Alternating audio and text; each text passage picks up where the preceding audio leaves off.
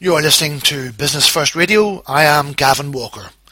So, renewable energies, an idea that floats in the wind, or something that can benefit your business?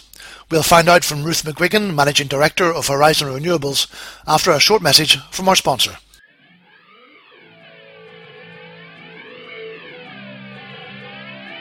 You're listening to a podcast from Business First. And if your company had been the sponsor of this podcast, you would now be listening to your promotional message. Podcasts have become one of the most innovative, popular, and cost effective ways to get your company message into the business community. For more information on sponsoring a series of podcasts in association with Business First, please contact Gavin Walker on 9147 2119 or by visiting the Business First website at www.businessfirstonline.co.uk. And now, back to the podcast. And we're back, and today we're talking uh, with Ruth McQuigan. Ruth is the Managing Director of Horizon Renewables in Belfast. And last week, last Friday actually, uh, Ruth was involved with the commissioning of a new 500 kilowatt wind turbine in County Armagh. The company was Rapid International, and Ruth is going to tell us a little bit about the, the the experience of doing that, and also why renewables are important to Northern Ireland business. Ruth, you're very welcome to Business First. Thank you very much. Thank you. this is a, a, big event for you. Is it, is it one of the biggest installations that you've had in Northern Ireland? In actual fact, it's the biggest so far, so we're absolutely delighted to finish it this week. You know. And what was involved with that? I mean, it's, it's, a, it's a pretty big, uh, it's a pretty big project to take on. Well, absolutely. We were originally approached. Uh, we had installed a little six kilowatt turbine for the um, mum and dad of one of the engineers in Rapid, and um, he had actually told the managing director that they'd had that installed. And it transpired that they had a 500 kilowatt turbine, which had been bought by their former director. And he was really, really into renewables and had gone out and bought this 500 kilowatt turbine um, when it was decommissioned from a, a wind farm, I think, in northern Europe somewhere. And then, unfortunately, he had passed away, he died of cancer, and the turbine was never erected. So that kind of started the, the, the ball rolling again, and they called us and said, "Would you consider putting this up for us?"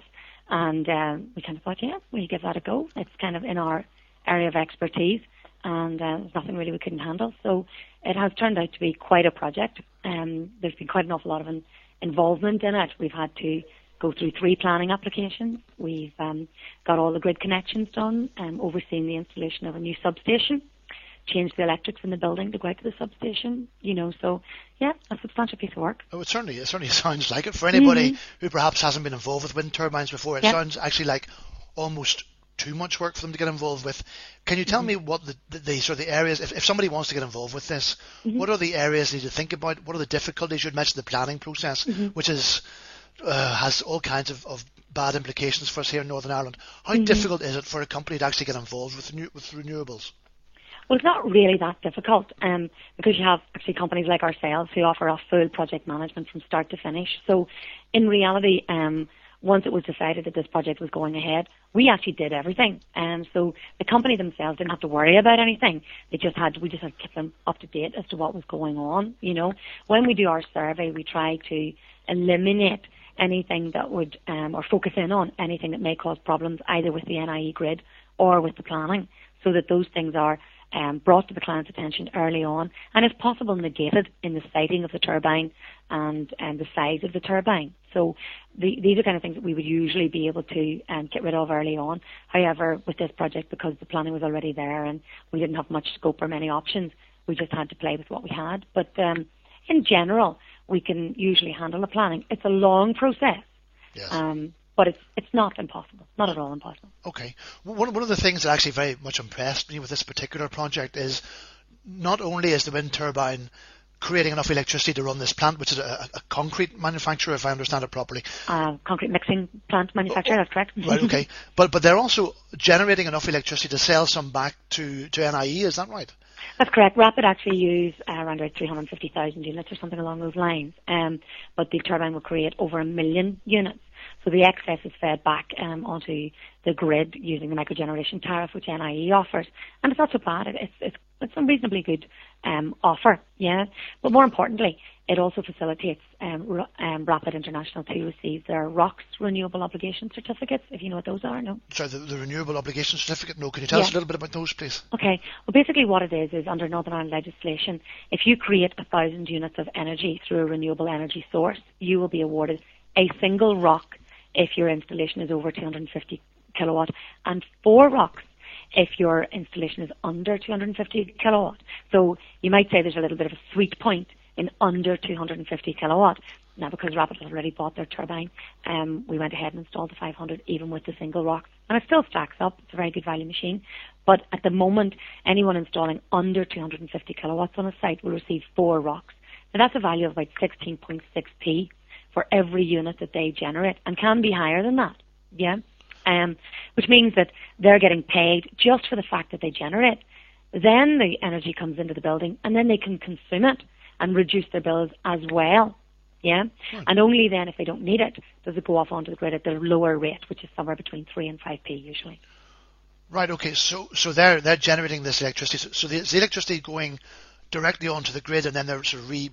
No, no. Sorry, okay, the energy goes from the turbine mm-hmm. through a generation meter, right? And as it passes through that meter, it records the ROCs that you're due, so you get that payment. Right. Then it goes off into the building itself, yeah, into the building supply, and is distributed throughout the building um, as it's being required. And only if there's no kind of call for it on the building, then is it exported. Oh, yeah? I see. Okay, mm-hmm, all right. mm-hmm. So if, if pardon me, with this particular project, uh, they're obviously they're, they're, going to be making money from it. How long will it take them to to get back their initial capital expense?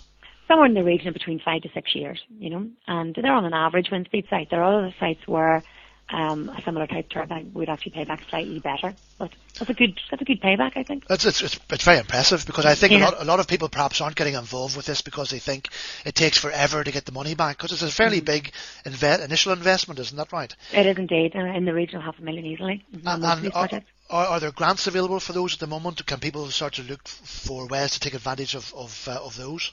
Um, in actual fact, no, there are no grants available because the ROCs kind of replace all grant schemes. However, there is the um, interest-free loan from the Carbon Trust. Now, it's not brilliant, but it does offer some portion of the overall cost as interest-free, which is better than nothing, I suppose. It is certainly. Can you give me some idea now? Obviously, this is something that's going to be uh, even more important to us in the pa- in the future.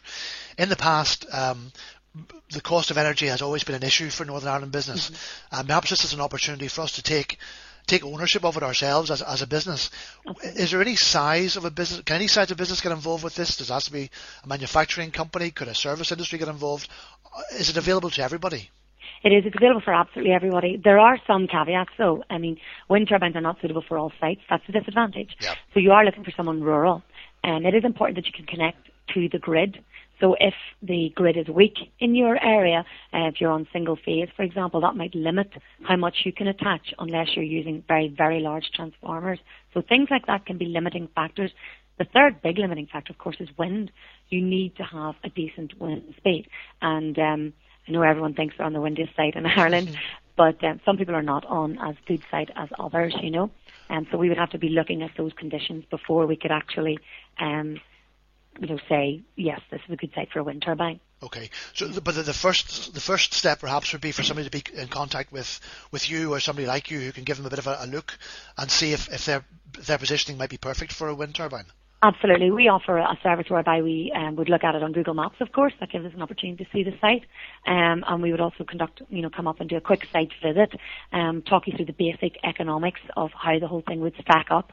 And then if it looks like the project would be good, then we can send out someone to do an official site survey. But we'll come out for a quick look around. Yeah, no problem. And can I ask you, is there a charge for that initial consultation?